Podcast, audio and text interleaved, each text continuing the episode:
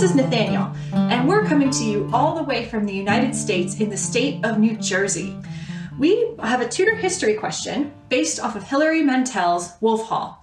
In both the book and television adaptations of Wolf Hall, it seems as if Thomas Cromwell, our protagonist, and Cardinal Thomas Wolsey have a rather friendly relationship.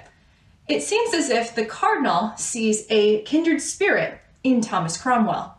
Although later, Cromwell is accused of abandoning the Cardinal and joining the King's service for his own personal benefit. Our question is what was the actual nature of the relationship between these two men? Were these historical figures friends in real life?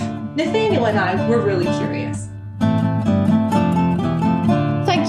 Much to Emily and Nathaniel, the dog from New Jersey, who you saw there. I uh, I love Nathaniel's coat, and he's super cute. And I loved seeing my book on this day in Tudor history uh, in the background there.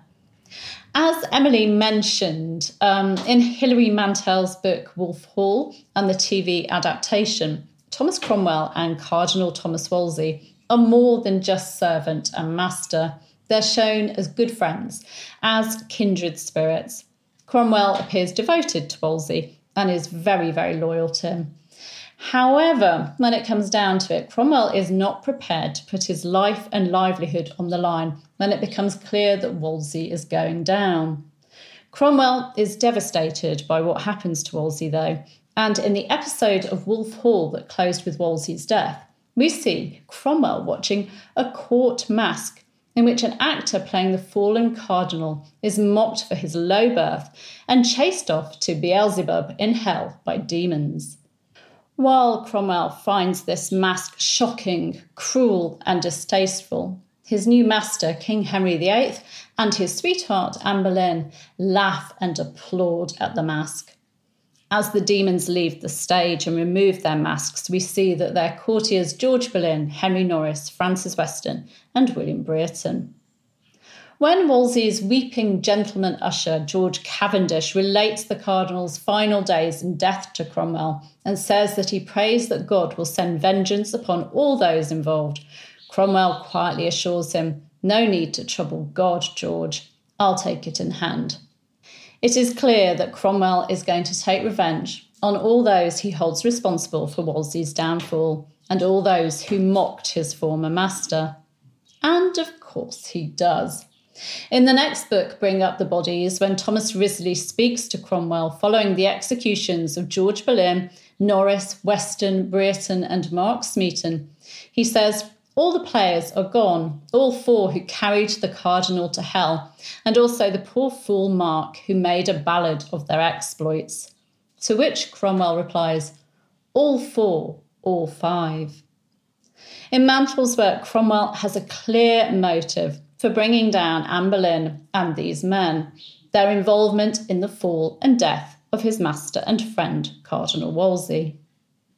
But were Cromwell and Wolsey close? How did Cromwell feel about his master's fall? Did this play take place? And was it motive for the events of May 1536? Well, let me tell you a bit more about Cromwell and Wolsey, the real historical Cromwell and Wolsey. Thomas Cromwell joined the service of Cardinal Thomas Wolsey sometime between 1514 and 1516, when Cromwell was about 30 years of age. Little is known of Cromwell's early life, but he did travel on the continent and he was fluent in Latin, French, Italian, Spanish, and Greek. And by 1512, he was back in England and working as a lawyer. His language and legal skills made him quite a catch. In Wolsey's service, he was heavily involved with the administration of the colleges that Wolsey had founded from dissolved monasteries. Yes, certain monasteries were dissolved before the famous dissolution of the monasteries, and Wolsey was in charge of it. Cromwell wasn't, however, involved in Wolsey's work for the king's great matter, the king's wish for an annulment of his first marriage. Cromwell focused instead on Wolsey's colleges and his own legal work. Unfortunately, the failure of the Blackfriars Legatine Court, presided over by Wolsey and Cardinal Campeggio, to rule on the annulment, and what was seen as Wolsey stalling on the matter, made Wolsey vulnerable to his enemies.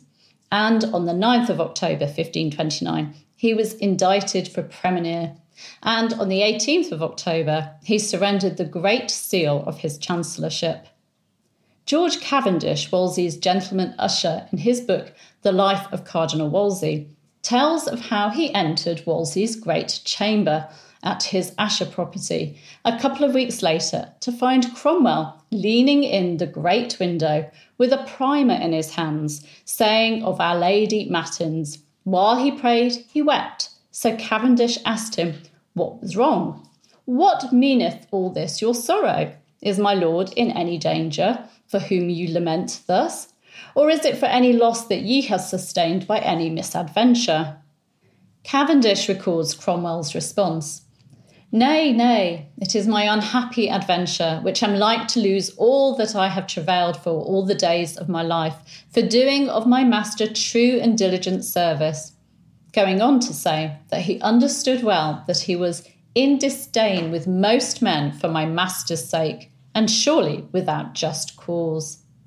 So Cromwell wasn't weeping for Wolsey, he was weeping for himself.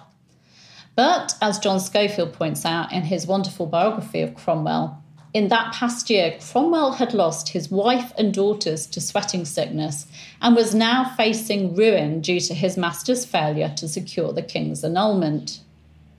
However, Cromwell wasn't going to leave court and focus on his own legal business. He told Cavendish that he intended that very afternoon to ride to the royal court, where he said, I will either make or mar. Fortunately, his decision paid off, and he was unaffected by Wolsey's fall. He entered the king's service in early 1530 and quickly rose to become the king's right hand man. In 1530, when Wolsey was fuming over the loss of the colleges that he'd founded, Cromwell tried to calm him down and advised him to let your prince execute his pleasure and told him to submit to the king. He also advised him to stop living so lavishly, which gave his enemies ammunition to use against him.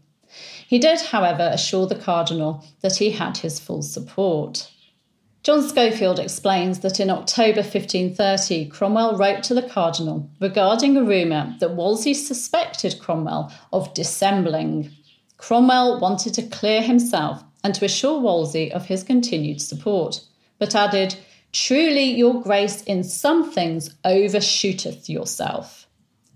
Unfortunately, Wolsey's reckless, renewed correspondence with Rome and the Emperor and the way he was living led to his final fall, and he was arrested.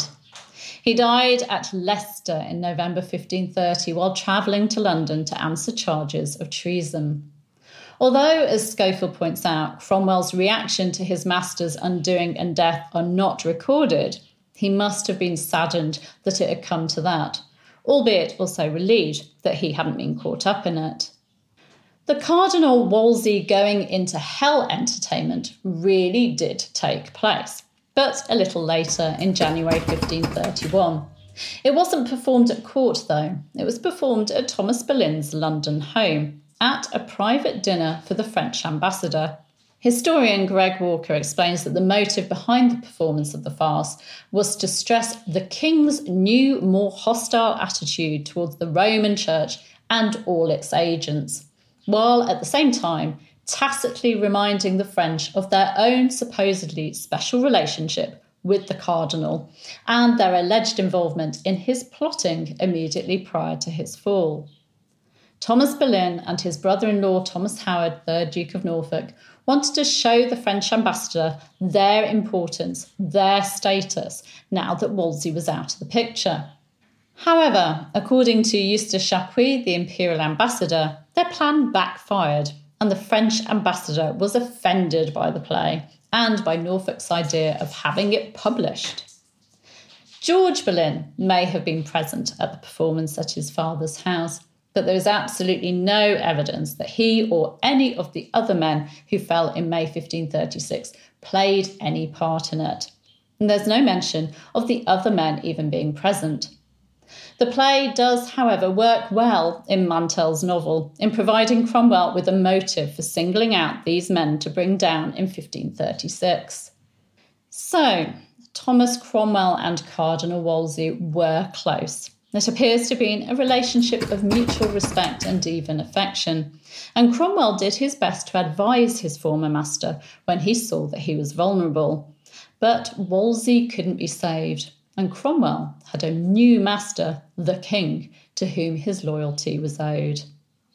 I'm going to leave you with links in the description uh, to read George Cavendish's two volume biography of Wolsey. It is a primary source because Cavendish was Wolsey's servant and it does make interesting reading. Anyway, thank you again to Emily and Nathaniel for an excellent question. I do hope you've enjoyed it. You can subscribe by clicking around about there. You can hit the bell to be notified as these videos go live the bell is ringing out telling you to do that. I never time these bells, they just they go every quarter of an hour and this is the o'clock bell so it goes on for a bit and you can give me a like and i'll see you soon. Take care. Bye